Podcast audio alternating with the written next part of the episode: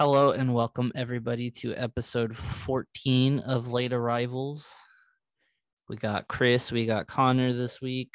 Uh, Louis, as we have mentioned, is working the next two weeks, so he will be out indefinitely with a upper body injury for the, the next few episodes. But uh, we wanted to start off and kind of pick up where we left off last week. Uh, talk about the Iron Maiden show we got to see and the religious experience we got to have. Yeah, buddy. I mean, personally, I I told you guys it was a top three concert for me. Um, I Like think ever it's of all time? yes. Okay. Um, I'd say Oh, it's yeah. probably jockeying for number one. but it- really? it's hard to say. It's hard to it's hard to choose between that and the Metallica at the Rose Bowl because that oh, that makes, that makes me so happy to hear. Let's go. oh boy. oh there we go. Oh, there we go. it was the it was just the whole experience of all of us on the floor and having fun. yeah. I mean, Yeah, it was a great show, man. I mean, I was, I mean, I know I was talking to you guys about it leading up to it, but I was just so excited to wa- watch you guys experience your first Maiden show. I mean, I mean, because those for me, those were like number four and fives. Like I've I've done that before. I've seen it, you know. But I get like this innate joy out of like, you know, those like that a trend on YouTube that's like reaction videos, like, oh, I react to Metallica for the first time. I react to Master Puppets for the first time. Like, I know in my head that a lot of those are like faked, and like I know that they really don't care that much about it when they're reacting, but I don't know. I enjoy it. Like, I like, I get this innate joy out of watching people experience what I love for the first time and also love it. So I I enjoyed it for that reason. I also enjoyed it for the reason that I got to see my favorite band twice in 48 hours at the same venue. and then three times in the same week. Yeah, and then yeah, so I went to the I went to both shows at Honda Center on Wednesday and Thursday, and then on Sunday, i drove down to Chula Vista and I went to the Chula Vista show. So I was able to see Iron Maiden three times in a week, and that's pretty fucking awesome. So I was And happy. It was We last can't week was- forget that we also celebrated Carly's birthday. She's reminding us of that. That is true. We also celebrated Carly's birthday. Happy, happy, happy birthday, Charles. Charles. I was there Oh. in spirit, Charles. I mean, the rundown of the show, I mean, I I kind of felt like it was a very chaotic evening leading up to getting to Honda Center because I was coming from work and I left uh I left like an hour or I left like 30 minutes early. I I rushed down. I parked outside of the Chili's, so past Lazy Dog, which was an even farther walk than I really wanted to do. He parked Um, at Chili's. yeah. Fuck. That's why I had to move the car when we when we all went to Lazy Oh, Dog fair. after Yeah. Where the hell is Chili's? where where our poor sweet angel anchor bar was, like that Oh. kind of area of the parking Oh, lot. okay. Chili's is where you feel God. So I walked all the way over there. I walked next to some guy that clearly had been pre gaming somewhere. Um, he was telling me how he hated that he had to walk more because he works at Dodger Stadium and they make him walk up a hill. And I kind of was trying to walk fast enough to like get inside before like Trivium was done with their set. So I kind of was power walking, but he was power walking alongside me. Mm. But you know, we got in. Um, I was happy I got to see Trivium because I've always wanted to see them, and I had heard very mixed things about about them. And they weren't as bad as I was expecting, so I was definitely happy with that. But I told Yeah, you we got guys, what we got. We got what like the entire last half of Trivium set. I'm trying to remember like when Like we actually walked down. We got like four. four, songs. yeah, Yeah. three or four songs at most. But I teased that I had a bit of a story to tell you guys that I didn't mention Okay. when we were in person. And remember, I for those listening at home, I'm I was with Jake the whole night at the show. So like he's telling me a story that apparently he said I do know the story, but something I'm not picking up on. So I'm also hearing this story for the first time with you. So you remember how right before they went on, they played Doctor Doctor. Before but- Maiden comes on. Yeah, Yes. they played yeah, okay. Doctor Doctor. Yeah. So you remember the small little gentleman that walked in front of us with his girlfriend, right? The the guy guy- that ended up just kept getting rocked in the pit all night. Yes. Yeah. Yes. Uh-huh. Yeah. so they walked in front, or you know, they kind of mushed their way in in front of us into the Yeah, crowd. He went, you know, in front of Tyler to try and start the pits like he did. Um, but the girlfriend stood in front of me. She stood between me and Heather. Okay.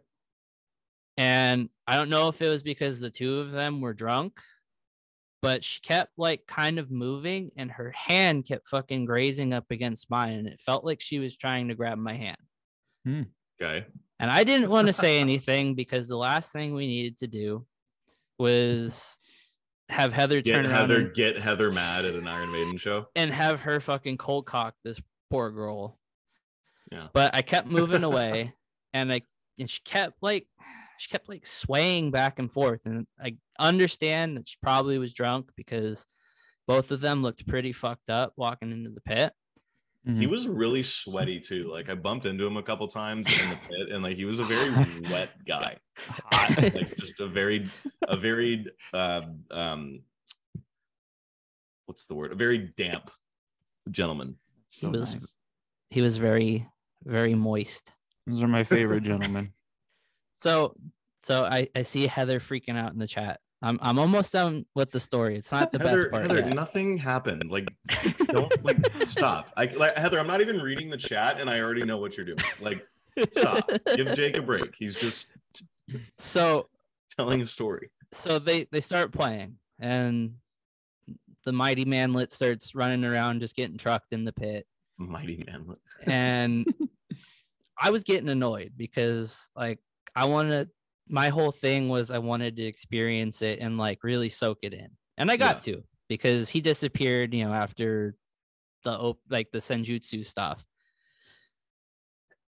But she was still standing there. And this is like right around the time when like people were starting to bump into you and tyler and you're you know pushing people off. Yeah. and she was standing right on the edge and i had Oh, the she I- was. That's right. Yeah. I had the little devil on my shoulder and the super devil on the other shoulder. And I'm just sitting there and I'm getting, like I said, I'm getting irritated because I'm like, she's bumping into me. People are getting pushed into you guys. So you guys are hitting me. And I'm like, what the fuck? Like, of Yeah. course, I get stuck on pit duty because I'm the big guy next to Tyler. and I'm just like, I really want to enjoy this. I really want to see it. And then, like, it kind of like clicks in my head. And I'm just like, I should just push her in. And I was sitting there and I How was like, you know, see this. I I was was, like- right next to Tyler. How did I not see this? I was just thinking to myself, I was like, if I do this, I am a fucking asshole. But I was just getting so annoyed because, like, like I said, she kept just like doing this, like back and forth, but like her hands kept touching mine, and I was like, what the fuck? Like, go away. so, the you know the the the wires were clicking, and I was like, "Ah, I could I could totally just fucking shove her in, and she'd get trampled by all the people. But I was like, you know what? That's the last thing we need to do is like push her in, and then have you know him get tossed around and see her get trampled or whatever. Really didn't need to start any bullshit for us, you know. yeah. But hey, we had a good time. Oh my god, that is so funny. You totally should have done it. That would have been hilarious. Yeah, but you know, the the conscious like my conscious popped in was like, nah, don't don't do that. Like she clearly was just drunk. Yeah, like she's probably just sitting there, just ju- just like drunkenly swaying and shit. She probably doesn't even know what she's doing. I mean, No, no. And and like the funny thing is like both of them disappeared and like halfway through the show she somehow was on the other side of the pit. So at Yeah, I was some gonna point say he he didn't disappear. He was like mixed in. At least I kept seeing him. He was just in the pit. I mean, I just kept shoving him to the other side because he was, you know, five foot three. I'm not, I'm not. I'm not reading the chat. What's going on? Carly asked if she was the one that kept farting, gas- gassing her and Heather out. Maybe. It could have been. I don't know. There, there was some, there was some stinky people amongst the crowd. I, I just keep picturing you pushing her into the pit. it came close. I, I really did. What was your What was your favorite moment of the show? I, I have to commend Tyler for picking up the dude and crowd surfing the guy in the wheelchair. Mhm. I mean, Tyler, the whole show was the fucking man. You know, I felt like he was protecting me and Heather at the same time just because of how Mhm. big he was and getting in front of people. But the fact that, like, I kind of just nudged him and, like, turned around and did the little, like, head point when the guy rolled up. But the fact that he was able to, like, get that guy to the front, pick him up and throw Bruce Dickinson off. Like, he, he- if you remember, he didn't start singing Aces High for a good like Yeah, ten he did the first word, and then he was like, and then he jumped into it. Yeah. oh boy. Oh, there he is. But I mean, like between that and I think like the latter half of the set definitely was my favorite Yeah, for sure. because I think after Fear of the Dark and like Sign of the Cross, like that's when things just really started like taking off. Yeah, like oh, 'cause the whole show was right- great. They go right into Flight of Icarus, and then they do "Hallowed Be Thy Name," and then they do "Number the Beast" and all that, and then you know they start playing all the all the crowd favorites. So, yeah, and it's and it's super cool just how they like you know they change the backdrop for every single song and stuff like that, and there's just a different theme, and it's an entire production. Yeah, and I think that's I, that's definitely what I expected with Iron Maiden, but it's like to actually see it in practice, and especially with how old those guys are. Like Yeah, They're- almost they're up 60s. They're up there in age, and you know when bands get to it. They don't look like it. Bruce is running around and sprinting around. I mean, shit, the drummer is 70. yeah. You know, it's crazy. It's wild. Well, before we uh we sit and just talk about Iron Maiden the whole show, we actually have a bunch of duck stuff to talk about, which is incredible because where we're at the last couple weeks with a lot of this, we didn't have this much news. I feel like we should get the bad out of the way first and talk about the unfortunate events of last night in the preseason game against the Coyotes Yeah. because it has caused quite the tizzy on the Twitters. Just a little. yeah it was certainly uh certainly gave ducks twitter something to something to talk about last night for sure i mean i, I mean You know, i feel like everybody who's listening already knows what happened yeah. so it's like i don't feel like we need to like be like oh Yannick or Yannick did this and then blah blah blah. So you've probably all seen the clip of Zegras getting hit. If you haven't, it's pretty easy to find on Twitter. But Yeah. yeah, there was a lot of controversy in terms of, you know, whether people thought it was dirty, whether people thought it was headhunting, whether people thought it was a clean hit, whether people thought it was a legal hit versus an illegal hit. Um, yeah, I'm sure everybody that's listening is on Twitter for the most part, so they probably all saw that whole shit show discourse last night. My stance on it, and from what I understand, I think all all three of us are pretty much on the same page about it. So correct me if I'm wrong, but if, if you have something else, please feel free to correct me or jump in. No, It I don't like the hit. I don't like it in a preseason game. Mhm. thought it was unnecessary. I don't feel like that there's a need to, you know, go after guys like that in such a preseason game. I I, I somewhat understand the notion of well, guys are trying to make an impact. They need to do, you know, these fringe guys. You know, they get such limited opportunities, so they're trying to get, you know, they're trying to get noticed, which I get. I understand. I'm not saying you can't hit in a preseason game.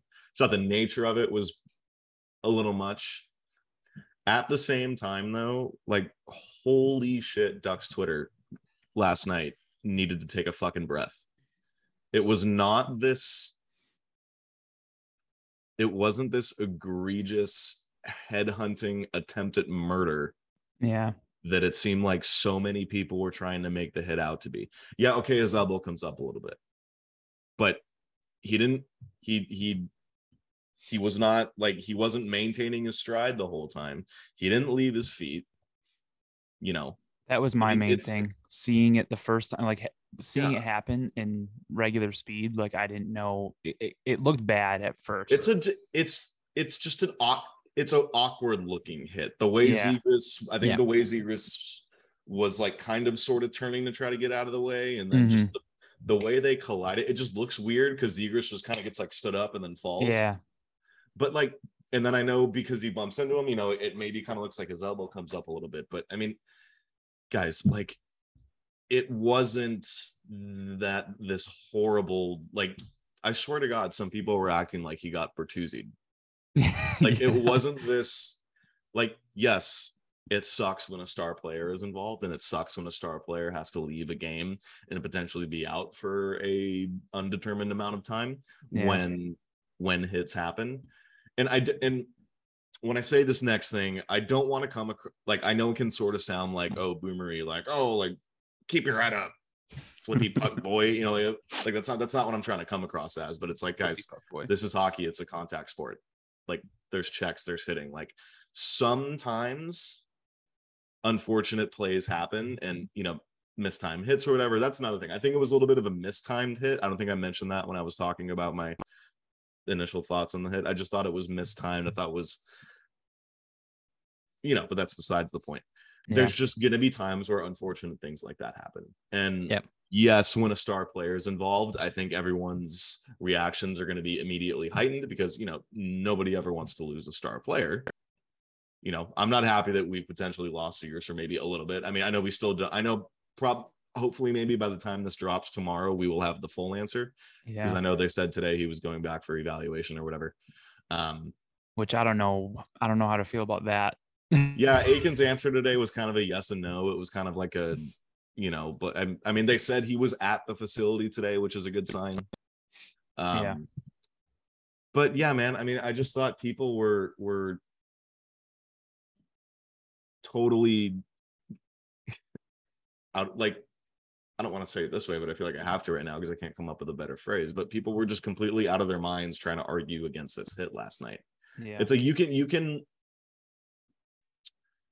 whether there was a little bit of contact with his head i i, I still fully don't think we can tell just because the footage is so grainy and there's no Yeah. and stuff like that. Whether your argument is well okay you need to make all and any head contact whether it was incidental or not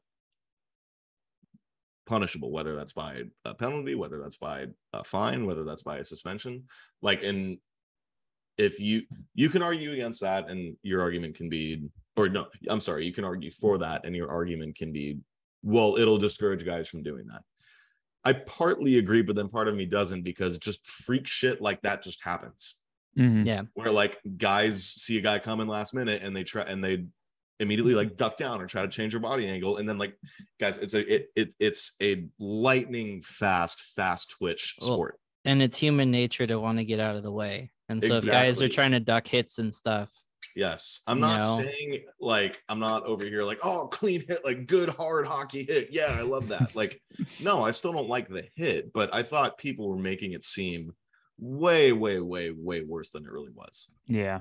I mean, credit to Jenik. He he lined him up and Z had his head up.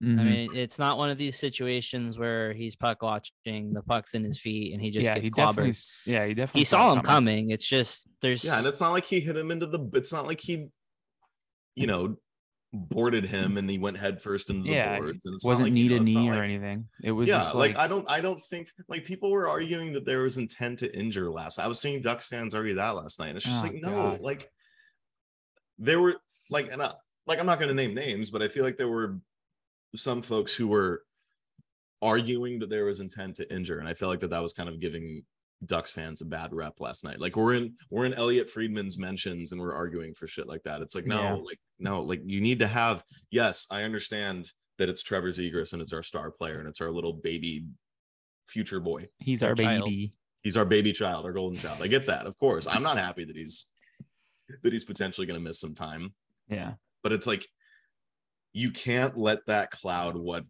is actually in front of you.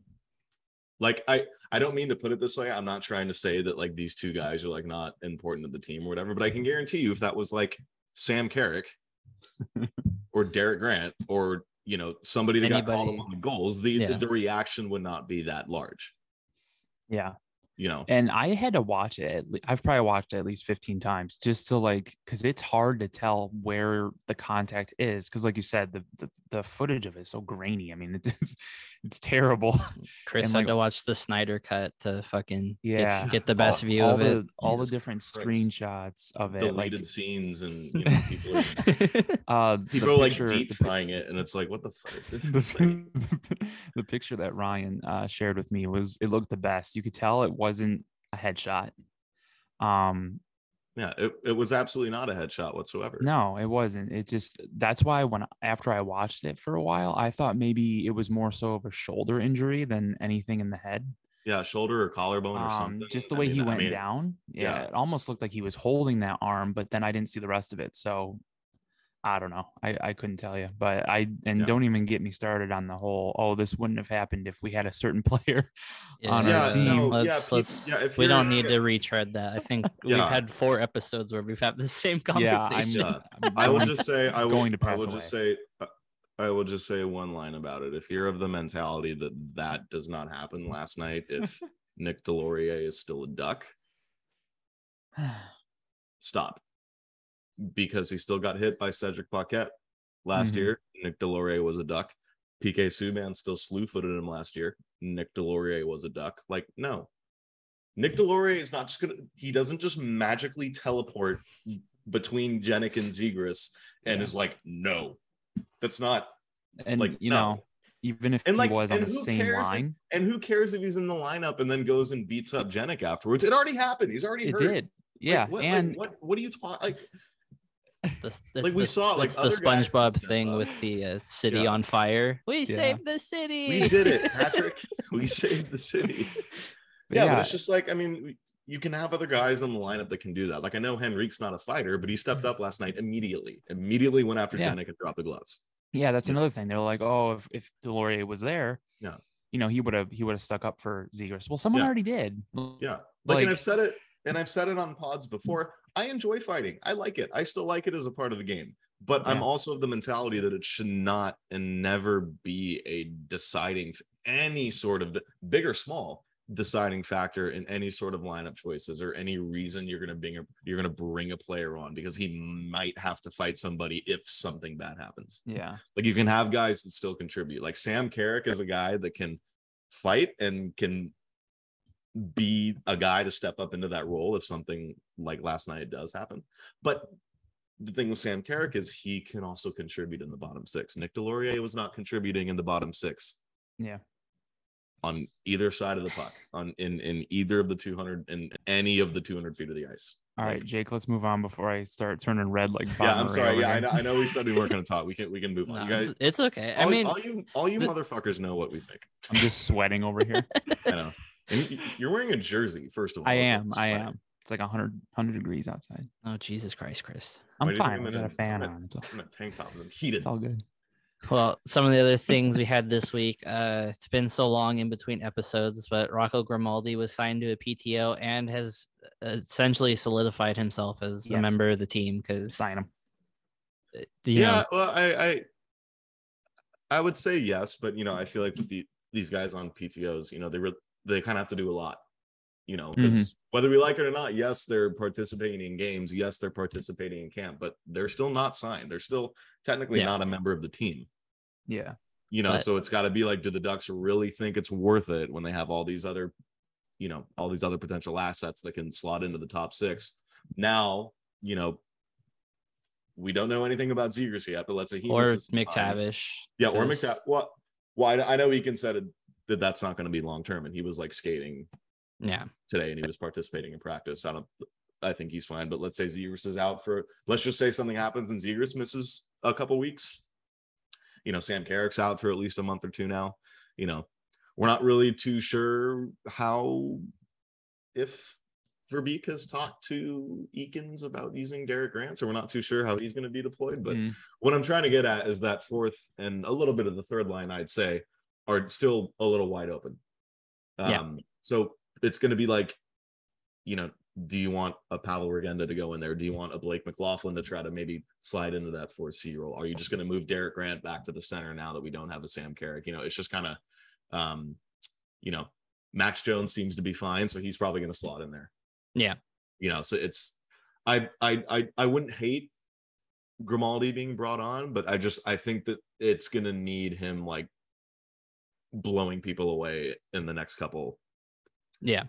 in the next couple preseason games that he participates in to actually get a contract. So like I know I tweeted like I know I tweeted out the other day that oh we could potentially see maybe a fourth line of you know like a, a Regenda Grant and Grimaldi kind of thing. But I mean that was just that wasn't me like predicting anything. I was just like oh you know maybe this could happen. So Yeah. yeah, the fourth line and a little like I said a little tiny bit of the third line. You know it's all wide open. I think it's going to be really fun to see who is slotting in where. Well, it's definitely nice to see he has some chemistry with Lundestrom. I mean, as many points as the two of them had in- in a game together, you Mhm. definitely look for things like that to be happening with a guy Yeah. on a PTO. So it's definitely a worth it to me seems a worthwhile gamble to maybe bring him on, have him, you know, kind of stashed away, or you know, maybe he he is a bottom six guy all year. But you know, going into that, we also had our first couple of rounds of cuts. Most of the guys we expected to to go back to their junior clubs for the year, you know. Mhm. Um, I think out of all of them, Zellweger was probably the biggest surprise, Yeah. That's a bu- considering how he's been playing. But you know, Yeah, I mean, I mean, you know, with Zellweger, I mean, yeah, on face value, you know, you probably wanted to see him get nine games, and I know a lot of people in the last couple of days were tweeting like, "Oh man, like, like I don't see how he's not at least going to get nine games or something." Only, you know, as always, and as it is following sports, very often you get proved wrong very quickly. Yeah. Mhm. So I found it I found it funny how people were um myself included last night were gushing over over Zellweger's performance last night and you know making a case for him making the team only for not even 24 hours later him to get sent back to junior but Well, I mean look we all know we all know Pat Verbeek comes from the Steve Yzerman school of thinking they like to let guys marinate a lot longer um you know you know they definitely don't want to rush guys and especially with defensemen you know you don't want to rush them too bad I I don't think giving him nine games and then sending him back no matter what would be rushing. You know, I still think they could have maybe fit that in, but um, we were kind of talking about it in the Crash the Pond Discord today. And like, you know, if if Verbeek had a plan and he had communicated to Olen that this was going to happen no matter what, like, hey, we're going to get you a couple games in camp, you know, see how you do, but you're going back no matter what, and he just kind of followed through, then that's fine. That shows he had a plan and shows that he communicated it to him and everybody was on the same page. So it's not terribly shocking. I still, I'm not saying I would have done it. I would have definitely given him nine, nine games, I think, but it's not like, it's not this, oh my God, what are we doing kind of move, you know? yeah, yeah. Yeah. And, uh, and I hey, was- and was- hey, who knows? He could, he could, I mean, shit, dude, things he's going to do in junior this year. He might, Yeah. he might, he might, he might go put up 100 points as a defenseman. Like, oh, it's gonna be- easily. It's going to be fucking nuts. And then, hey, who knows if things are aligning and we're able to sneak in as a wild card team? Let's say Everett season ends, maybe he's able to pull a Cale Makar and he makes his debut in the playoffs. Yeah. That'd be You cool. know, so yeah, I mean, now we're in not- the playoffs, guys. Yeah. we could still, we could still maybe, well, like I said, if everything goes right, you know, we could still Yeah. maybe see Zellweger in a Ducks uniform this year, but you know, yeah. um, said, he'll, he'll be the, bunch of a whole bunch he'll of things probably be have, to the- happen, have to happen before that, you know. you know, he'll, he'll get the cup passed to him first, probably too. Yeah, yeah, first. This year, I'll be at the parade. Um, I was gonna, I was gonna say that. Uh, Just only Chris is going to be at the parade, not me or Jake. only me only me um i was gonna say it's probably a good thing i've been i've been slacking uh with the hockey focus uh article have not gotten that out i was gonna do like the whole uh you know i'm gonna predict the what the lineup's gonna look like opening night you know like the roster. And uh maybe it's a good thing that i've been kind of slacking because i was gonna have zellweger in there somewhere so. But i need to get to that um ho- hopefully i can have it out by saturday so. You gotta get on that, Chris. yeah, you know.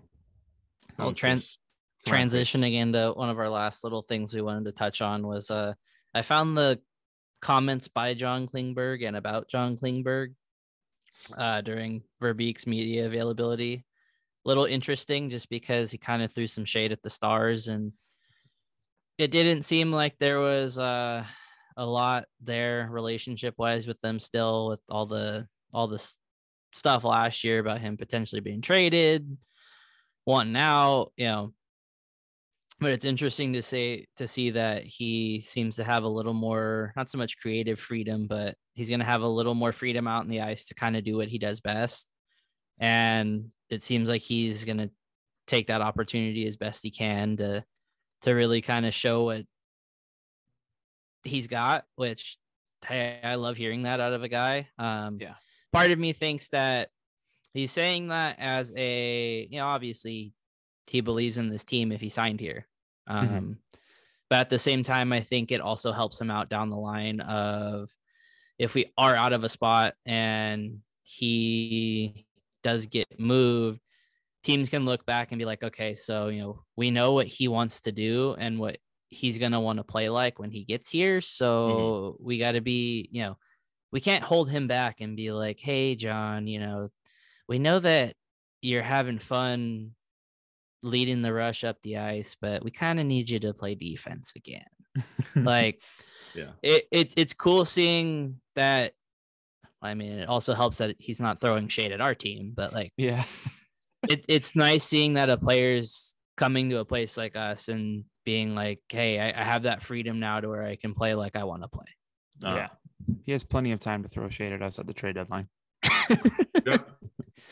Um, and I mean, also kind of on the Klingberg front, it was interesting to see him leave mid game because I thought he was hurt on top of Zegras being hurt, but Yeah, like He all got that shit going on, all that shit going on yesterday, and then I'm like, oh, uh, Klingberg is not coming back either. You're just like, are you fucking kidding me? But then he was just having a baby, so Yep. that's and fine. he got there in time to see his baby. So Yeah, like 20 I minutes guess spare. I I guess we'll let it slide, John. I guess. I guess. I guess congrats so. on the sex. But you know, the nine uh, month no sex.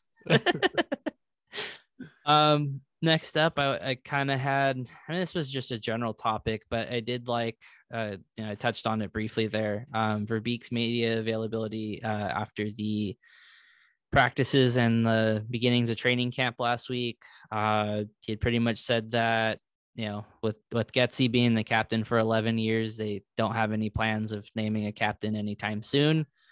But in the same vein, you know, a lot of the free agents that they brought in this offseason were meant to be guys that were going to have good reputations as leaders.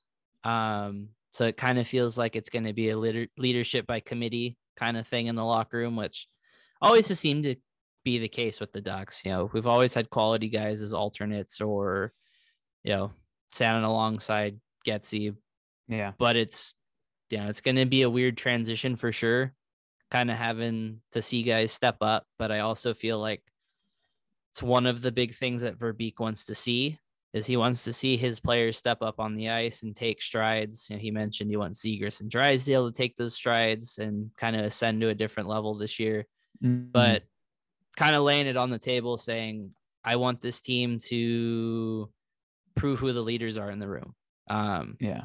you know, it just Mm. kind of shows that the focus has shifted. It's not there's not going to be a status quo of you know oh we're just going to keep trucking along until we get there. He he wants these guys to kind of grab it by the reins and really take hold of things. And for a team like us that's in a transitionary period like this, um, I, mean, I don't think you can dislike that. No. Um, you definitely want No, your not at all. your GM to be like, hey, it's up to the guys to figure this out because I can only do so much. yeah, exactly.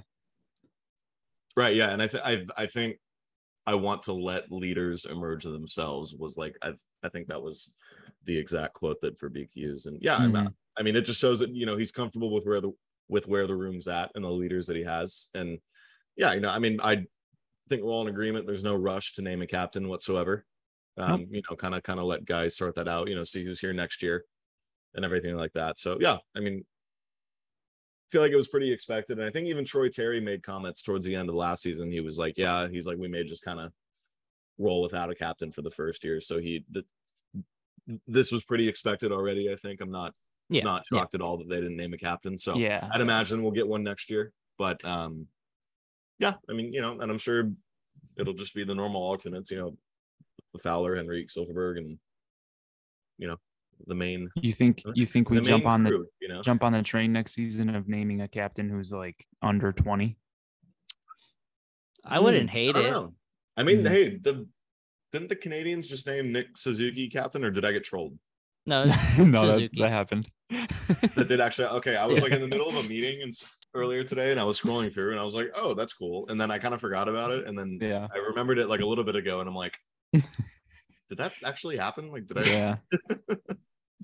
yeah i mean hey i mean it's becoming more of a common thing in the nhl i'd say you know obviously not every team's doing it but it'll be it'll be interesting to see what happens i certainly don't think it's like 100% fowlers or 100% henriques no matter what you know what i mean so yeah.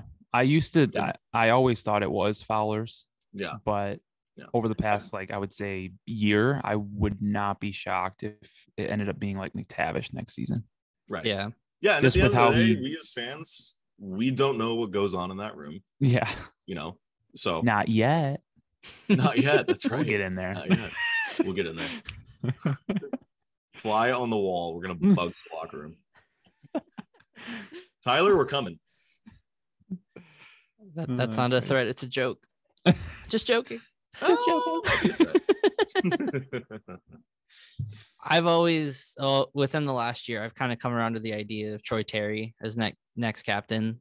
Mhm. Um, I I feel know, I know, I know, I know Lou. Uh, uh, I know Lou's a big fan of that idea. So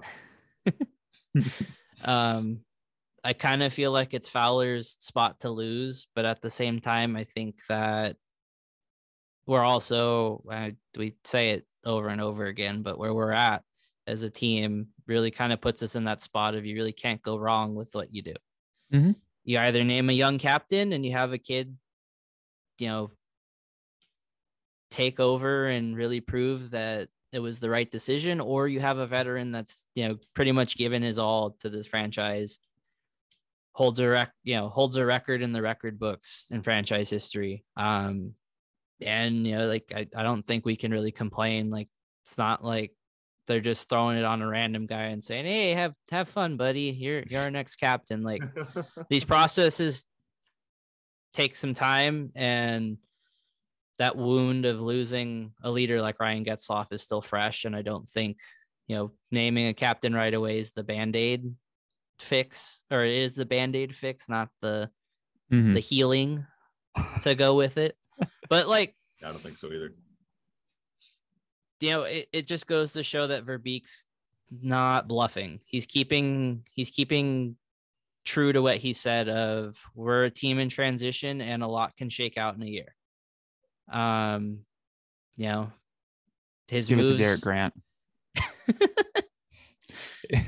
we we don't know what he's gonna do at the deadline because he's not looking that far. He's Yeah. it almost seems like his outlook is very game to game because a lot can change game to game. Um, because hockey is a very volatile sport and things can change like that. Um, but I feel like taking that time to evaluate everything, your roster, your your coaching staff, your I how your day-to-day operations run um it's very methodical and it's a nice change of pace because it's just it feels very it feels very like tightly run Yeah. i feel like I years past it was just like oh let's go spend money on this guy and we'll be done at the deadline you know free agency you know the first day Yeah. um where this whole off season has been little things here and there and ah you know we swung and missed on Niederreiter. You know, we missed out on Fiala to a division rival. Um, and you start kind of like looking at that, like, ah, shit, like, what are we doing? And then slowly but surely, you know, we draft really well. We get great guys in free agency, like some some sneaky good guys on PTOs, and you know, some kids improving or you know, proving that they were the right draft pick or you know, Yeah. what have you. And it just seems like there's like this franchise has done a complete 180 and it just makes you know the next couple weeks very exciting because yeah, exactly. I think the thing we have to realize is we have to go into the season with very low expectations because Verbeek's not expecting the sun and the moon out of us. or out, out of the team. Yeah. Yeah. Um, Right. Yeah. Like it's another like it's just another, you know, Just like last year. last year. Yeah, Yeah. it's kind of like last year. You know, if we if we're if if stars align and we're able to make a little bit of a push into one of the wild card spots and we make the playoffs, cool. Mhm. If we don't, cool. Like it's fine. Like yeah. it's just another year of development. The window is not open yet. So even if we do sneak in, like it's not even then, it's not like that huge of a well, I guess it's a big I, I guess it would be a big deal because it meant, you know, a lot of the kids are stepping up and you know taking steps forward and stuff like that. So that would be good. But, But it's also wouldn't- bad if we they can also still do that and Yeah. we don't make the playoffs, you know? Yeah. So like it's again, it's kind of the season of vibes. again. Like we're just we're just kind of vibing and whatever happens, happens. Yeah. All I ask is if they You know? lose, at least look like they they care least and they Have fun tried. Yeah. well, next up, uh, we had the Duck Stream pretty much hit the ground running and has been putting out some killer content since it dropped. It's I so mean, awesome. the first uh the first episode of uh what was it it's something mighty fuck i should have pulled it up uh but the the thing that they did with kariya and selanne um, yeah. Uh, from Mighty till now or something. yes yes yes Yeah. yes that was fucking hilarious Yeah, because that it was good. literally was i mean kent french at the start of it was like i'm just gonna let you two talk i'm gonna leave like i'm gonna leave the room um you know you had the story of talking about how like they'd go to dinner and um Selanne ate part of Paul Kariya's steak yeah. and was like going around the table and taking pieces of steak from everybody's plate. I mean, it was just kind of one of those things where like it wasn't I wasn't, you know, rolling on on the floor laughing or anything, but it was just like it took me aback and I had to stop. I remember I was sitting on my computer listening to it while I was uh editing the like the titles on Podbean and stuff. Yeah. I had to stop and like really pay attention because I was like, what the like what the hell? um but it, it it's it's really cool like the vibe of everything like they've had everybody from you know Teemu and Paul to um Kenny Albert was on it the other day I'm pretty sure Yep. Kenny Um, Albert. Uh, Elliotte Friedman Elliotte Friedman. Butchergrass was on there too. um I mean not only not only is that podcast been you know incredible but it's just like the fact that you can you can really go any hour of the day and just have something there to listen to Yeah.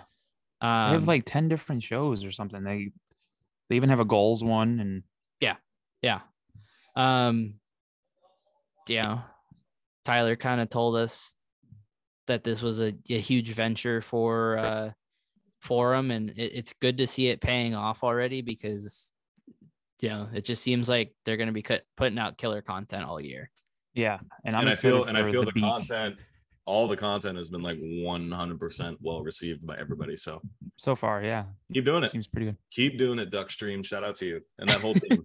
Follow them And- at Duckstream. Kent, Alexis, all the people behind the scenes for sure. Shout Yeah. out you guys. I'm excited for the Excited beak. this. The that sh- that should be really interesting especially as the season goes on Yeah. um because i feel like it's an opportunity for him to be very candid and open about what's going on yeah. and So real quick, so that one, that's one I haven't listened to yet. So is that just Pat Verbeek, just like doing a pod, doing like a solo podcast, or is he being interviewed every single time? i think he's being interviewed Okay. or he's talking with kent or alexis I think it's Okay. Alexis. Oh, that'd be interesting. Like, how many teams have like a weekly or a bi-weekly like cadence with their GM? That Yeah. And we have one with our you coach too. Behind the Yeah. bench is one of Uh-huh. them. Yeah. That's cool. Like there's just going to be a lot of like content that we've never had Yeah. with this. and they're easy before, so- listening too. I mean, I don't think any. I mean, I know the Teemu and S- I know the I almost said the Teemu and Selanne one.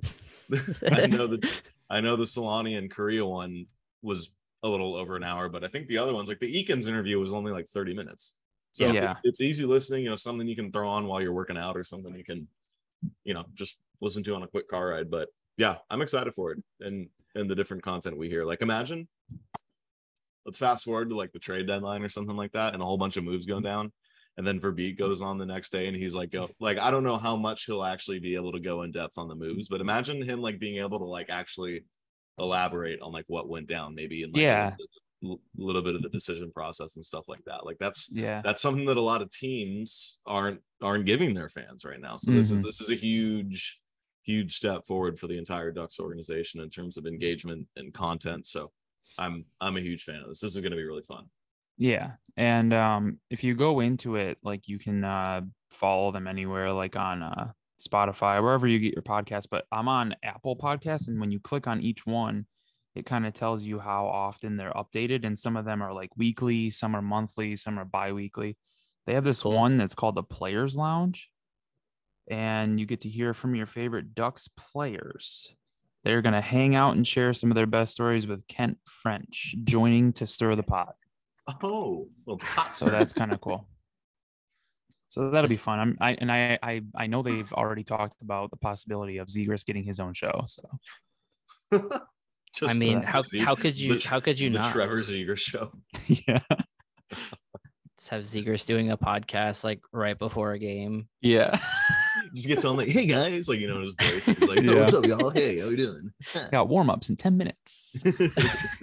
Just hear don't really know Dallas, what's going on. you know, Dallas in the background going, Trevor, shut the camera off.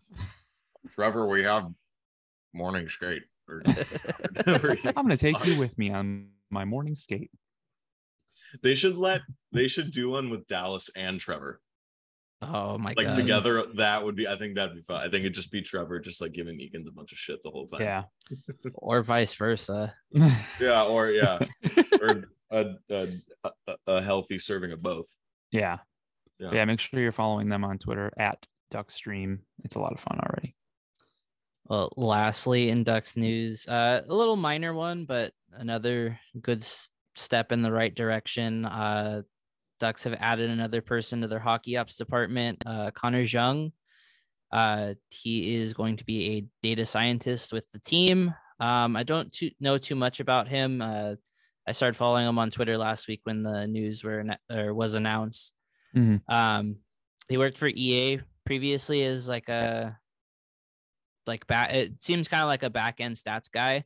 Yeah. Um, so I'm assuming you know maybe he's kind of a piece with Solomon in the back of the you know front That's- office. That's what I'm thinking. Yeah. But you know it's cool seeing moves like this. It's just a a transition further into the future of analytics, Smart hockey boys. fancy numbers, and the graphs. All the graphs. gonna have to ask him if he believes that X dog is a legit stat or not, but we will get back to you on that. Expected dog per shit. Well, before we get into the rest of the news this week, uh want to plug our socials like we do. Um yes. And go follow me on Instagram. follow Connor because he'll be getting a new Iron Maiden tattoo soon and Well, Keep up with really all the Iron Maiden- pictures. Well, it's not really an Iron Maiden tattoo. They just happen to have a, a song about the theme th- that I'm getting. Like I already kind of like the theme anyway, so it just they just so happen to have a song. So yeah. it's going Fine. right. It's going right here. No, Nice. Hot. it's Show, going right here. Oh, almost Oh. got nipple there. Yeah. you're, you're gonna get us banned on Twitch. Stop. Sorry. Connor. Oh my God. Exclusive content. Subscribe to my OnlyFans. I don't. Uh, I don't have an OnlyFans. Don't get excited. Yet. He's winking. Yeah, you guys oh, can't see yeah, it. He's yeah, winking. He's got his hands behind his back. uh, well, you know, follow all of our socials. Our link tree is in our Twitter bio. Uh, we have all of our links here on Twitch as well. Yeah, we'll at a late at late arrivals pod on pretty much everything. Um, I had an idea for a TikTok that may come to life one day if Tyler lets us, but you know, There's that's, no way. that that's a pipe dream right now. We'll we'll figure No way he'll let us. Or maybe, or maybe he'll do it just like out of pity. He'll be like, "All right, you guys get to do this." Feels one." bad for us. Yeah.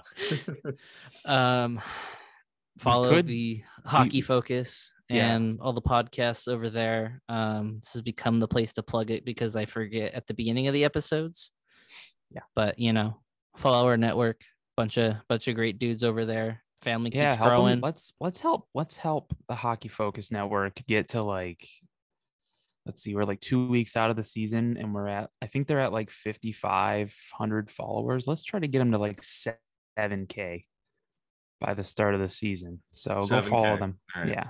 Let's get them to seven. Let's give him let's get him to seven thousand and one. 7,001 and a half. And yeah, go follow them everywhere. They're on Instagram as well. It's all the Holy same crap, at the bro, Hockey seven followers. Got to do the we got to do the Nasher plug. You know, Oh boy. got to do the smash like and hit subscribe. well, to transition into news around the league, a uh, little minor thing. Sabres extended uh, Kevin Adams this week. Um, Sabres keep taking W's. yeah, First the goat heads, and it's a good Yeah. extension. I'm excited to see them a little bit better. I hope they're better than years prior because they're kind of building a fun team over there in Buffalo. They are, yeah. And um, I finally, I officially got my plane ticket to Buffalo, so it's it's happening.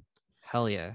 Um, and I'm gonna see them play the Red Wings in October and the, Oh. and the Blackhawks. So we'll see how that goes. Hopefully they're fun. I just want to see some craziness. That'll be fun. Yeah. Uh, next up, we had I, I wrote down in the notes I how, how I do the outlines every week. I try and I've explained this to the guys, but I try and put things in terms that I know I can like project out and speak. Um, this one I'm I'm kind of confused by, uh, but I put the Wild Oceans Eleven Kaprizov back to Minnesota. Um, but the pretty much what had happened, if you guys don't uh, quite remember the news, uh, there was kind of some controversy that uh, Kirill Kaprizov of the Minnesota Wild potentially could have been stuck in Russia, trying to come back home uh, before the start of the preseason.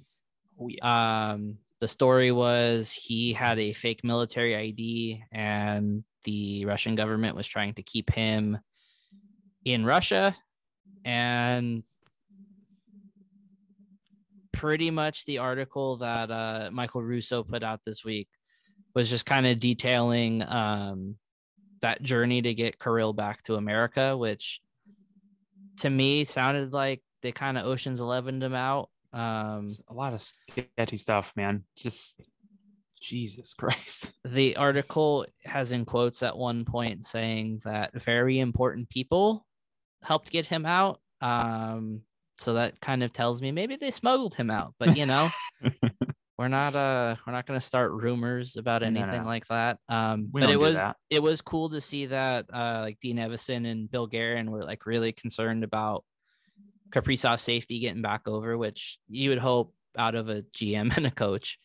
But um, you know, like Evason was saying that like they have a group chat as a team and everybody was like, Hey bud, like we're we're excited to get you back home. Like, please be safe. And when they saw him, you know, Evason pretty much said that he was so happy to see him again. You know, bright and smiling, you know, happy to be back at the rink. So cute. So cute. but man, I, I can't imagine like being like not I mean, it's one thing to be the person that's having the trouble getting out, but I Yeah. can't imagine being someone that like like Evason or Guerin that's not so much responsible for him, but like the end of the day, he you pay him money to do something for your franchise Mm-hmm. and not saying that they look at it as like he's a dollar sign or anything um you know or a means to an end but like i can't imagine being like oh shit like what if we can't get this guy back Yeah. like that just seems like added stress that a gm doesn't need or a Yeah, coach exactly. needs Uh-huh. but it's cool to see that they got they got him back we don't well i don't think we'll ever know the means of how but you know crazy shit going on in the world you know, we don't need to get into the politics of that Yeah, we don't need to get in trouble. god god knows that's messier than whether the fucking hit last night was clean or not you're glad. you're glad Dollar Dollar Bill Kirill is back and we get to watch him. yes. Positive. He's a I love, I love, me, wonderful- s- I love me some Kirill Kaprizov. So Same. He's a wonderful hockey man. he's a wonderful person. He may torture us for years to come, but goddamn, he's fun. At least we It's aren't in okay. the central. Holy fuck. Yeah. Holy crap, Lois. uh, next up, I had added that uh, we had some some controversy with the jersey ads and stuff. Uh, Greg Wyshynski wrote an article about kind of the headache that a lot of fans are dealing with because it was told to us that there weren't going to be ads on authentic jerseys, and then both Minnesota and Columbus were selling them at their team store with the ads and Mhm. talk about controversy that uh riles up NHL fans just like uh bad hits to the head in CTE but holy shit fucking it seems like every year that we get advertisements in some way shape or form on a uniform just like everybody collectively just melts down yeah. um, I understand the people that are purists and don't want them on jerseys. People are entitled to those opinions Mm-hmm. because at the end of the day, you know, some people care about bullshit that doesn't matter. Um, and we can't change that. Yeah. I have I've learned that the more I'm on Twitter. Um, but it's just kind of funny because one of the uh one of the heads of advertising with the NHL, Keith Wachtel, um, kind of called people out and just were essentially we're telling them to stop being babies about it. Yeah. Um, because it's up to the just like the basis of what Greg got out of Keith was um Hope and seethe. yeah.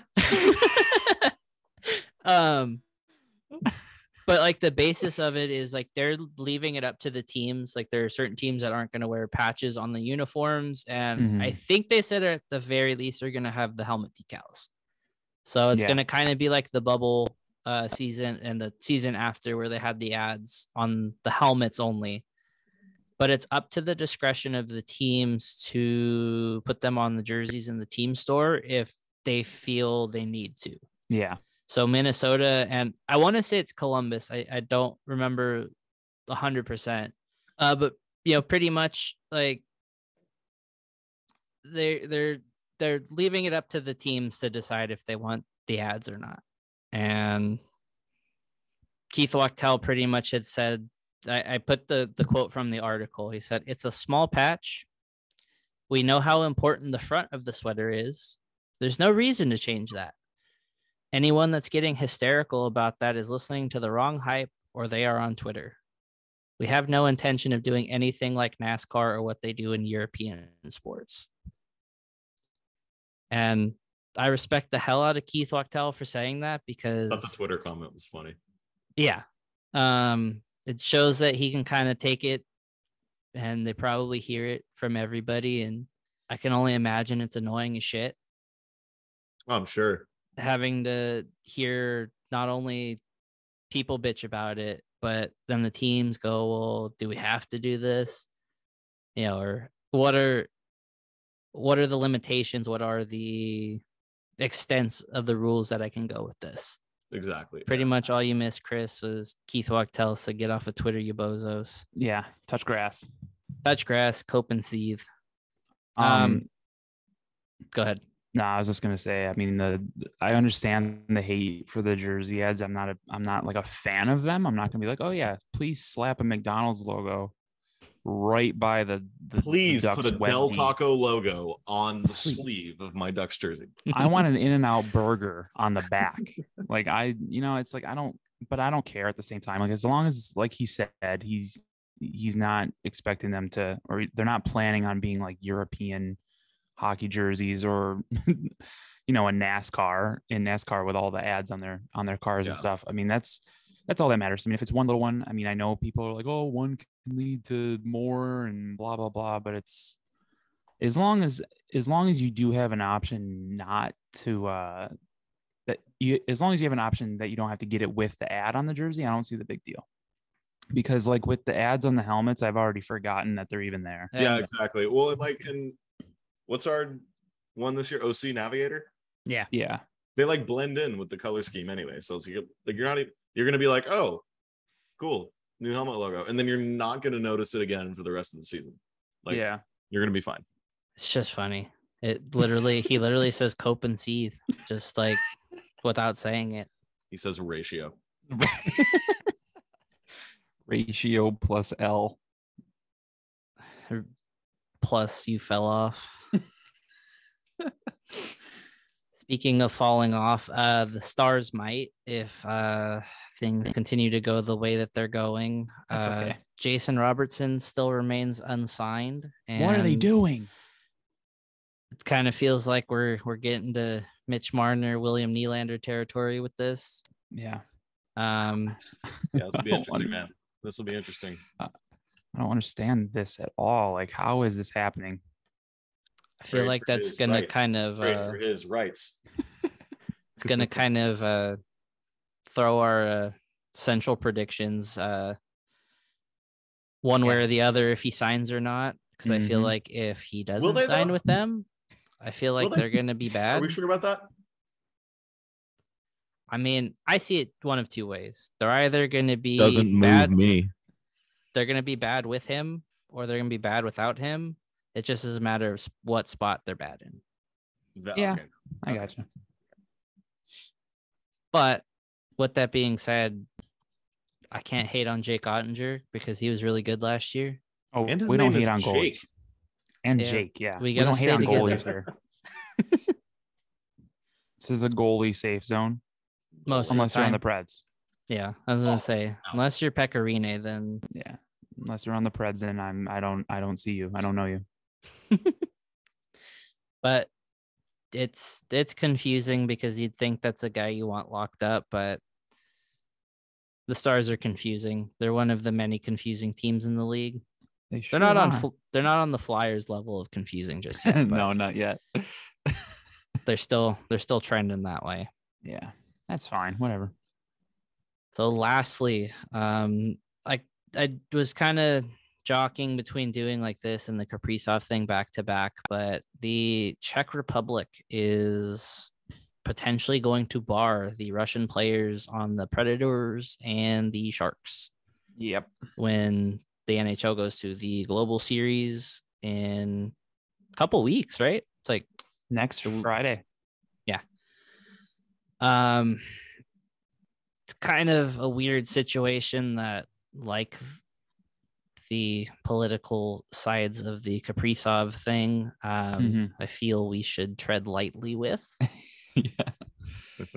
But it's weird to see a former player being the one to lead the charge and Our telling his country to not allow the Russians to play, and that it would be Dominik Hasek. Yeah. The king himself has spoken. the Dominator. He uh stuck stuck his claim. Yeah. Yeah. I mean, I know we're not gonna get into the politics of it, but yeah. it's just it's gonna be I'll it's gonna be say interesting to see what they do. Like I'll I, just say it's weird. It's just weird because it's yeah. yeah, I'll just say it's weird. And I know, and I know Mike Grier even came out and said he's like, well, either we all go or none, None of us. So Yeah. it'll be it'll be interesting to see what happens. Maybe the maybe the Sharks back out. Maybe Czech Republic is like, okay, just for this one game, you can come. but we'll see. Yeah, because they're playing next Friday and Saturday. Sharks Preds. I forgot where though. Is it is it just the Czech Republic or is it like in one? It's one game in the Czech Republic, one in another. Like area. Uh, uh, I don't know. I don't. uh, I'm not too the top of my sure head, about that. sure. I thought the two games they they've done in the past, like when they had the Senators up there that Yeah. one year, and then when they had the Avs and the Lightning last year, right? Or was that the year? Was that the bubble or before the bubble season? I can't keep track. Before the bubble, I think. yeah. I think they just play two games in the country. They just play at different arenas. Okay. Because um, because I know Like- they have exhibition games next week too against um, I think the Sharks are playing Eisbären Berlin. hmm and the Preds are playing SC Bern of the Swiss league. So I know they'll That's cool. They'll at least be in like Switzerland and Germany too. So Yeah, Fun. I think the actual games between the two are in one country. I think the travel is just for the exhibitions. Gotcha. But if we're trying to remember before COVID, uh, that's I kind of hard yeah. just because that feels like seven years ago and it was only like three. I feel like I've died and I'm someone else. I don't have any memory of anything before 2020. Well, before we uh, get into the tail end of the episode, we have to do our Central Division predictions. we I think do that I think that kind of got lost in the uh, kerfuffle of the week of did. injuries, just tons of sh- shit dropping, bunch of news. It, this was a very jam-packed episode. Looking at the outline, um, was a little daunting at first. It was. It was. Uh, but the Central, I kind of feel like we don't even have to say number one because we know that's going to be the defending champion Avalanche. Yeah, it's just a matter of where everybody else slots in. We definitely forgot to ask Lou to, to give us his predictions. He said he was going to do it before before we uh, recorded. We'll get Lou's next week uh, before the Pacific. We'll Okay. Yeah, we'll we'll, just run through it. Yeah. yeah. Off Sorry, the hop, Lou. Just add in a little note and just be like, and Lou's picks Yep. where Forgot to remind Louis. Um, but yeah, Avs will definitely win it again. I don't see any team giving them any problems. do we want to do this Um, individually or Up for the you sake of time? Do we want to We can just list them off. Why not? just uh, put together. Yeah. I feel number two, it's a toss up between the Blues and the Wild. I have the Wild. I also have Minnesota at two. Yeah. I would put Minnesota at two, Blues at three. Three is where I'm deciding, but yeah, I think I'll go Blues three, Predators four. Yeah, I think that's an easy top three: Avalanche, uh, Wild, Blues, and then four. I would say it all depends on what the Stars do here. I'll say the Stars, and then the Jets, And then and then the Blackhawks, and then the Coyotes. yeah, I think I I think it's pretty obvious that Blackhawks and and the Coyotes are That's going to be a bottom two, battle. so That's that's, gonna gonna, be be, it, it's gonna be something. That's going to be a battle of uh, horrible, horrible hockey. Um, but yeah, Avs, Wild, Blues. Blues. I might go Stars. It just depends. I'm. I don't know that fourth spot. It's either Dallas or Nashville. I kind of give Nashville the edge. I feel like Yeah. Niederreiter makes them a little bit better, which also makes me sick. Um, I don't know. I just don't feel Dallas is going to be very good. no, They still have the talent, but I they- just yeah. Yeah, I Their don't see it. goaltending is whack. I don't Yeah. see it. Um, but you think they're gonna they're gonna finish ahead of the Jets or I think they finish ahead of the Jets. yeah I feel like the Jets are kind of in that weird purgatory and all the It's- yeah drama going on with It's 'cause the- Wheeler and the Jets are almost like the opposite of the Stars. I mean, the Jets have like some good talent and stuff, but I mean, they have like solid goaltending where the Stars just kind of aren't. I mean, Oettinger's good, but I don't know.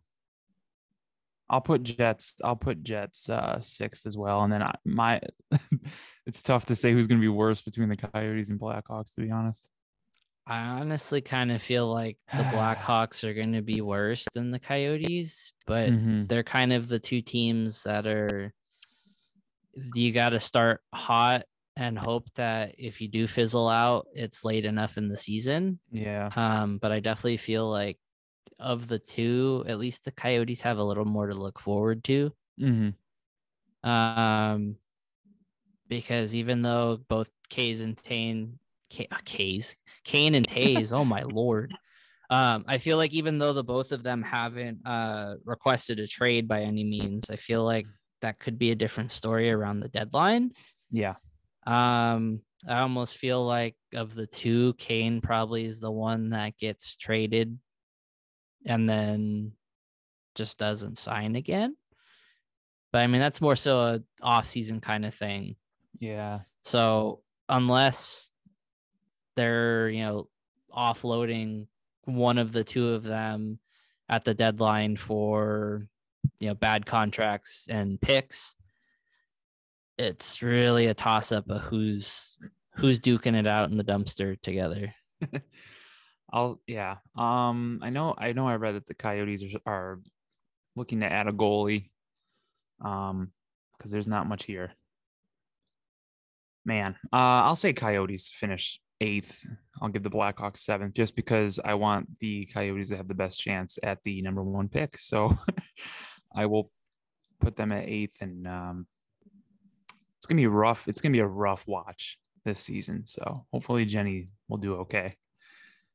Hopefully they at least have some fun and maybe maybe they happen to be high scoring games and they lose, but it's like six five or you know because I mean I know I know they're excited for Guenther and uh Cooley and Geekie, but I don't know how many of them actually make the team right out of the gate. They definitely need a uh vibes over um over results kind of season. Yeah, yeah. I agree. I'd agree. Just enjoy the college atmosphere. I think that'll make it easier. Yeah, I think being in a place like that's gonna kind of take the vibe to another level just Yeah. because it's gonna be so fresh and new that like there's naturally gonna be hype around them. Like hmm we've talked about it a few times. Or as much as everybody wants to shit on the Coyotes, like people are gonna show up to the games Yeah. because you're gonna have those people that are like, well, if you know, if you're gonna be stuck up and not go, I'm gonna go yeah. and those people are going to go have fun and the people that want to be miserable are going to be miserable Yep. Let them be miserable. well our uh kind of in the the vein of the pre season uh our hockey 365 topic of the week kind of is along the lines of maybe an alternate route to go with the pre or the preseason and the like the training camp kind of things. Um, he asks us this week, would there be any benefit to the NHL following what the NBA does and putting together a summer league where prospects and younger players can come together, play in an off-season competition a bit before the season starts? I don't know. I've been wanting it for the last couple of years, but now they're kind of dishing out these like three on three leagues during the summer because there's there's like two of them, and then they also have uh, the beauty league, which is like Where most of those deal. guys go Yeah. to train and stuff Yeah, or you know- get back into shape. yeah, most of them are like from you know if if players are from Minnesota, that that's where it's based. They're all in that league, so it would be cool, but I just don't know if there's enough interest. I guess like not even just from fans or anything, but maybe just from teams and players individually. You know what I mean? Yeah. Um, but like I said, I wouldn't hate it. I think it'd be kind of cool, but I, I'm okay with the three on three leagues during the summer. Th- uh, that three ice was it was all right. Its first year, it was it was fine. I I didn't watch as much as I wanted to just because I just I couldn't really get into it. It first. very hard to get into. yeah Um, the only reason I kept seeing highlights of it's because there's this guy that he's like a Instagram oh yeah I think I know who you're talking about. guy. He does Mhm. TikToks too, and I we talk about him at work all the time because he's the only guy I know that's ever bought a fucking Bauer sling, which is the hockey stick with a hole in the blade. Yeah and it, we were talking about it yesterday actually because I was explaining this to another coworker. I was like, when people buy those sticks, or like when people are thinking about those sticks, we tend to tell them not to because, especially at the youth level, and when you get into like the teenager kind of brackets of play, like 12 to like 18, yeah kids are fucking ruthless. um, working around that environment for the last, you know, like four years, like kids do not give a fuck, and they will tell you, they will say the most heinous shit possible. yeah And that stick just is a walking invitation to just have everyone roast the shit out of you. but so, like I was telling them, like, you know, if a kid buys it, you're just gonna get made fun of. yeah. But like that guy is the only guy I know that oh, a little, good. oh. There we go. He's like the only guy that's actually like good enough to get away with using such a gimmicky fucking stick. Yeah. And like I said, the only reason I knew that three ice was still going on was because they were like kids were posting TikToks of him playing. hmm And then you just go and read the comments and like, really, dude, fucking Bauer sling? Like, what are you using? Yeah. And that was the extent of watching it.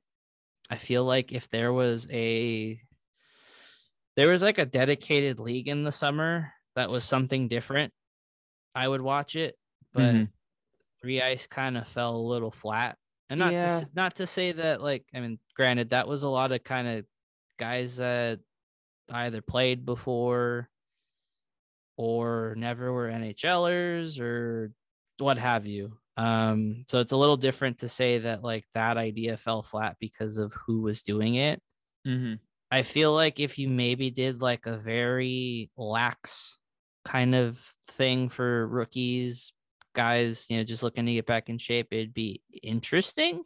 Yeah. I just don't know if it would be entertaining. Yeah, and I what I really liked about it is the tour based stuff, how they went city to city. I thought that was really cool.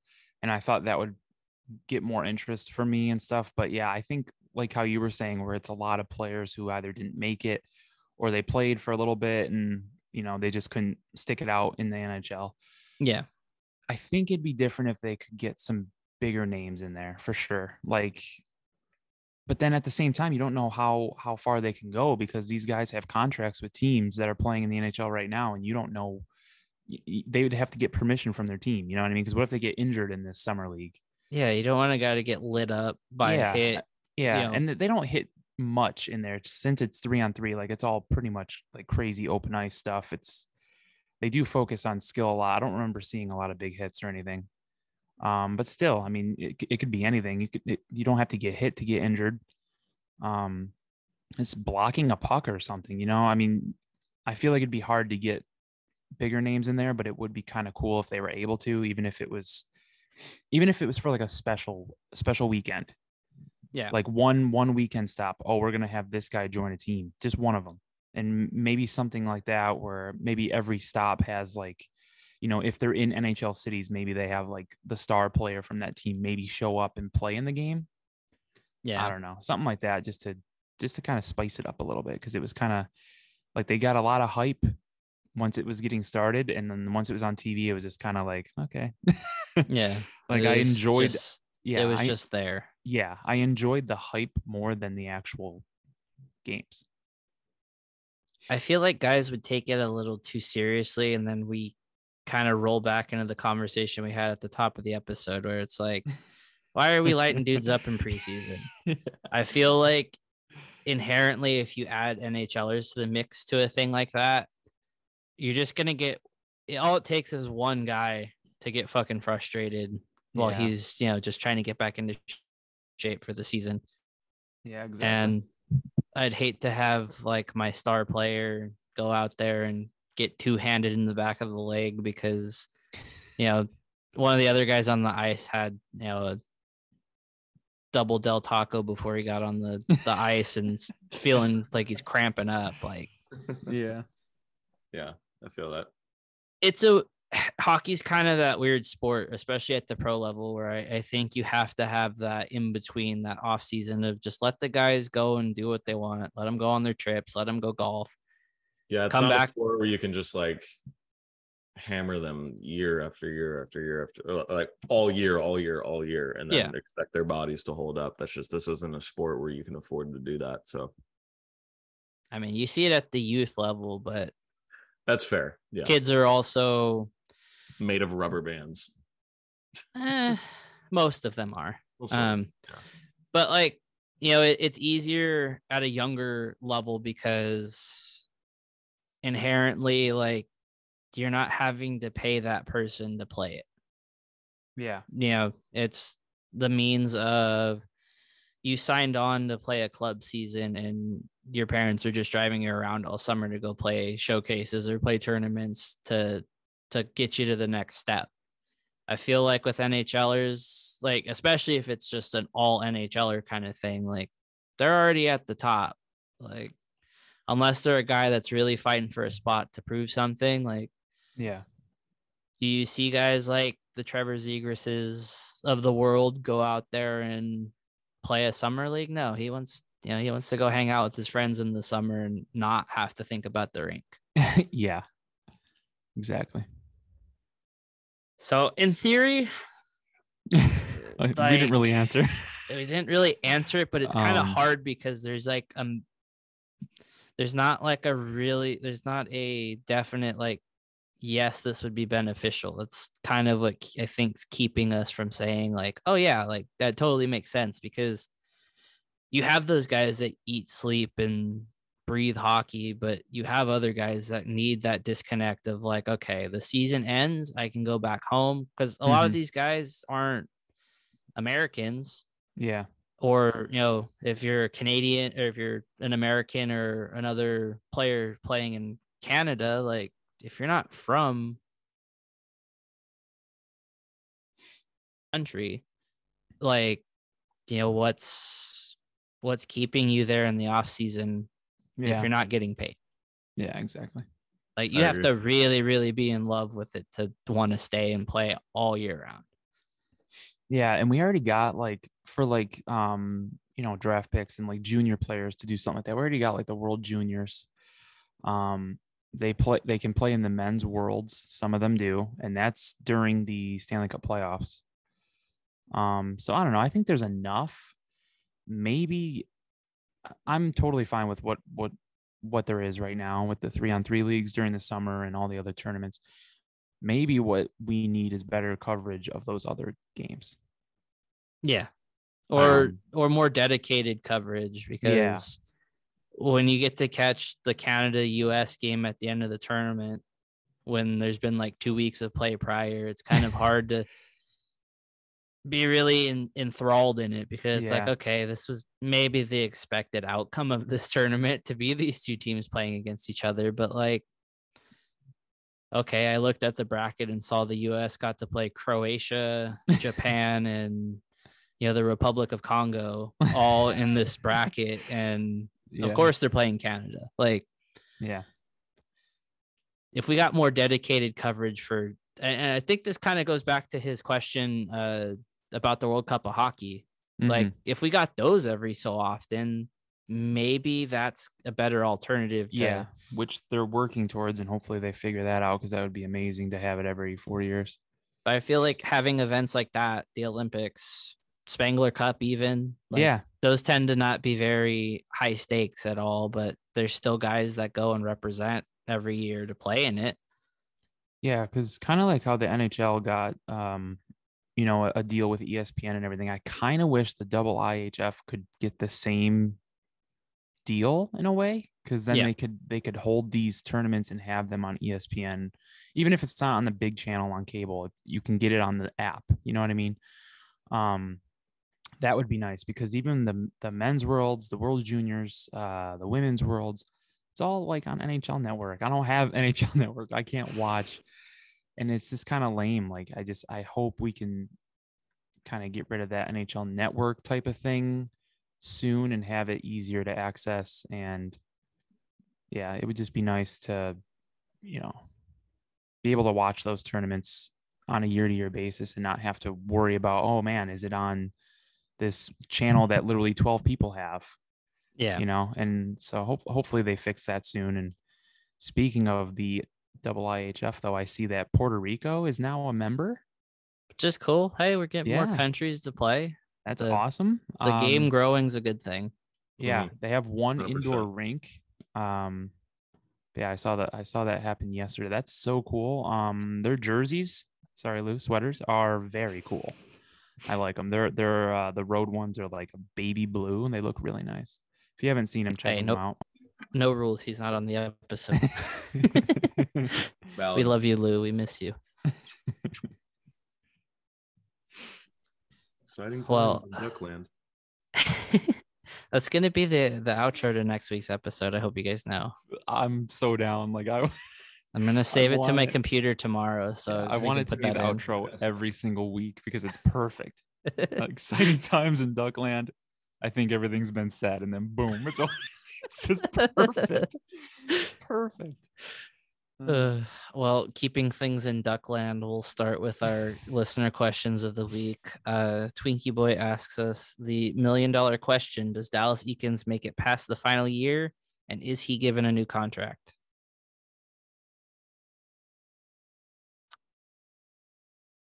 Oh, Chris is frozen again. Chris. I think he he's. Oh, nope. Can there you you go. there's You're Chris. back. There he is. Hey. Oh crap! I'm probably gonna go out soon. Um, I was gonna say, I was gonna say that I think uh Eakins makes it the whole year. I don't think he's extended unless something crazy happens. Like I don't know, he coaches the team to like a Western Conference final. Or Yep, some I craziness, but I don't, I don't, I don't see him sticking sticking around. I think uh Verbeek wants to get a little taste this year and see what he's dealing with, and then uh, go from there. And if everything kind of stays the same with his coaching decisions and all that, I can see Verbeek wanting to bring in his own guy. Yep, Yeah. I agree. I'm of the same. I'm of the same thinking. I think he makes it the whole year, but I don't think he is brought back next year. Same brain. Yep. Moving on. If if he isn't brought back as a coach, I definitely want him to stay with the team in some sort of like Yeah, developmental thing because yeah, he does cool. have the best interest of the players in mind. he does. Yeah, Coaching, he seems like such a good dude. coaching's a little suspect, and I mean, can't dog him too hard because we kind of knew what to expect. He was great with the goals, and you know, it hasn't you know, transitioned, but yeah, what- it could be worse. What do we know? We're just some dudes in chairs. Yes. We're gonna get very real with this next one, Chris. I don't Oh, know if you, I don't know if you read Jenny's question. Crap, I don't know if I did. I don't. She remember. asked Yeah, first Jenny. hypothetically, if the Ducks ended up having to be dissolved or moved, what would you do? Would you stop watching hockey? Would you find a new team? Would you follow the new team? She goes, as a Coyotes fan, I feel like this is something that's always in the back of my mind. Hmm. if they were moved, I would just follow the new team. Yeah, I like the It's the players too same- much. It's the same guys. Yeah, Like, you know. I would follow them if they moved for sure. Yeah. Now, if they like dissolved and just like the don't NHL's like, hey, we want to go to 30 teams, we're just gonna get rid of two random ones, and the Ducks just happen to be one of them. Yeah, I don't know what I do. Uh, I right don't. now. I, I don't think I could go all in with the Sabres. Um, Maybe I'd, I, I'd try to pick another like team on the West Coast. Maybe I'd be like a Seattle fan or something. I was thinking Seattle. a- yeah. You know. So maybe if that happen, if that ever happens, I guess the late arrivals will change the color of the logo to Kraken colors. We're now the Seattle Kraken podcast. We'd have Yeah. to change our name too because No, it They- still applies. they still sell out. Well, they sell out all their games. Yeah, but if they get there on time. Yeah, but the whole thing is the seats are empty at Are Honda the seats empty at Puck Drop in Seattle? I think there might be a few. Okay, I think we're getting way too far. There only needs to be there only needs to be four empty seats at Puck Drop because there's four of us. That's fair. I I was gonna say I'm kind of in the same boat. I really don't know like the headspace for this kind of question because like I'd be sad if either of those things happened. Yeah, Probably take feel- a year off of like supporting a team. I'd probably just watch hockey, and then I'd probably, I'd probably take the next season to figure out like who I am gravitating towards. yeah, You know, that makes sense. And I know she, uh, I know Jenny probably wants me to say Coyotes here, but maybe I think I do you know. like I do the Kraken, or I've always, I've always kind of liked the Wild. oh yeah, You you know. know, you're a you you have a hat and stuff. You're like official. Yeah. I almost feel like uh it definitely would take a while to want to follow the team when they moved. hmm Um but I think outright being dissolved might be like the last reason to still watch hockey. At that point it'd just be like, eh, maybe maybe I don't want to watch this sport anymore. I I'm not having fun anymore. Uh, and our uh, our last one tonight, we got to end on some sort of food related Of question. course. Of course. But uh, Cecilia asked us, "Is bubble tea soup?" no, No. I do like bubble tea. Like I do, I do like boba. Boba I don't drink. I don't drink it all the time, but if someone's like, "Hey, want to go get boba?" My answer will be yes. But It no, do be is the not. tea. It is not a soup. I hope, Cecilia. I hope you are enjoying your time in California too. Because I It's think, tea. because I I'll think tell you're in you Cal- all about it. I think you're in California right now. while She is, recording. yeah. So, oh, that's right. Yeah, yeah, she is. Dude, Sweet. she got a she got a stick signed by Jamie. That's right. She did. night. Yeah, I think It's amazing. Jamie gave her a stick. Yeah. We got we got that guy to delete his Twitter account today too. You know, cyberbullying works. Shout out Dries Dissy. Yep. the gizzard gizzard dries to see. Oh my god. I don't think we're allowed to say that on the air. it killed it killed Chris's internet. He said it. Oh, does he die? He said the forbidden words. Oh my god. Don't say Jizzard dries Dissy backwards. You summon Cthulhu. well, while Chris blips in and out of reality, we uh will wrap it up this week. Um, it is past ten o'clock here, so that means that uh, the new Slipknot album's out. Oh, it is. I'm getting up. I'm gonna. I'm literally gonna. The second we end the stream, I'm gonna go to bed and take a melatonin because I have to get up early. But I'm working out super early in the morning, so that will be uh that will be on on my workout playlist tomorrow. So we'll see. I'll have to check it out. Here's to hoping it's not bad. Oh my god, we'll see. I have no idea. I don't know when when the first uh when the first thing that I read is headlines Slipknot guitarist says not feeling album. Um, that uh that tells me we're in for a doozy, but you know, I liked the first couple songs that they released, but we'll see. man, they seem to pull the rabbit out of the hat every now and again. So Yeah, we'll figure it out. gives me time to really contemplate if I want to go to the road show next week just to see Custer. But you know, That's fair. Yeah. hey, gotta make decisions in life sometimes. You only live once. Is what it is. You know. It is what it is. All right. Well, should we get out of here? We shall. We've been here long enough. Uh once again, you know, follow us over at the Hockey Focus. Uh Chris should be having some stuff out this weekend. Uh now that we're getting some cuts, some guys getting sent back, uh some guys still hanging around the team. Oh, Chris is back. There he goes. Chris is coming back. Just say goodbye. Christopher, can you hear us? Chris, we're We're- doing the We're doing the outro. Chris, you're joining during the outro. Yeah, I I had you guys on my iPad going, Oh, so I could hear Okay, it. good. All right. Okay. Well, like we are saying, uh, give the socials a follow. Late Arrivals Pod, pretty much everywhere. Um, maybe this is the week that I finally put the Twitch vods on YouTube. Uh, hopefully they're still cached on Twitch. Maybe, yeah, maybe we maybe maybe that's something that's done. Maybe I'm feeling spontaneous and uh, feel like uploading some some YouTube videos and hope that we haven't played anything copyright. Yeah. and Let's hope, right? I not, just I not just get love, banned the first upload. I just love how um right before I got blipped out, my last words were jizzard dries to see. Hey, you said the forbidden words. I guess so, man. Like literally right after I said it, I was gone. I'm like, all right. Just don't say Penn Island next, then you might really disappear. that casts a forbidden spell.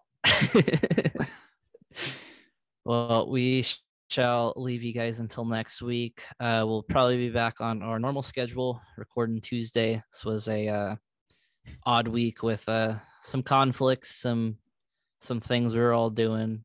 Yeah. like keeping you guys on your toes. Yeah, sorry about that. Well, that is it from us this week. We uh, we'll see you next week. See you next week. Thanks for listening. Bye.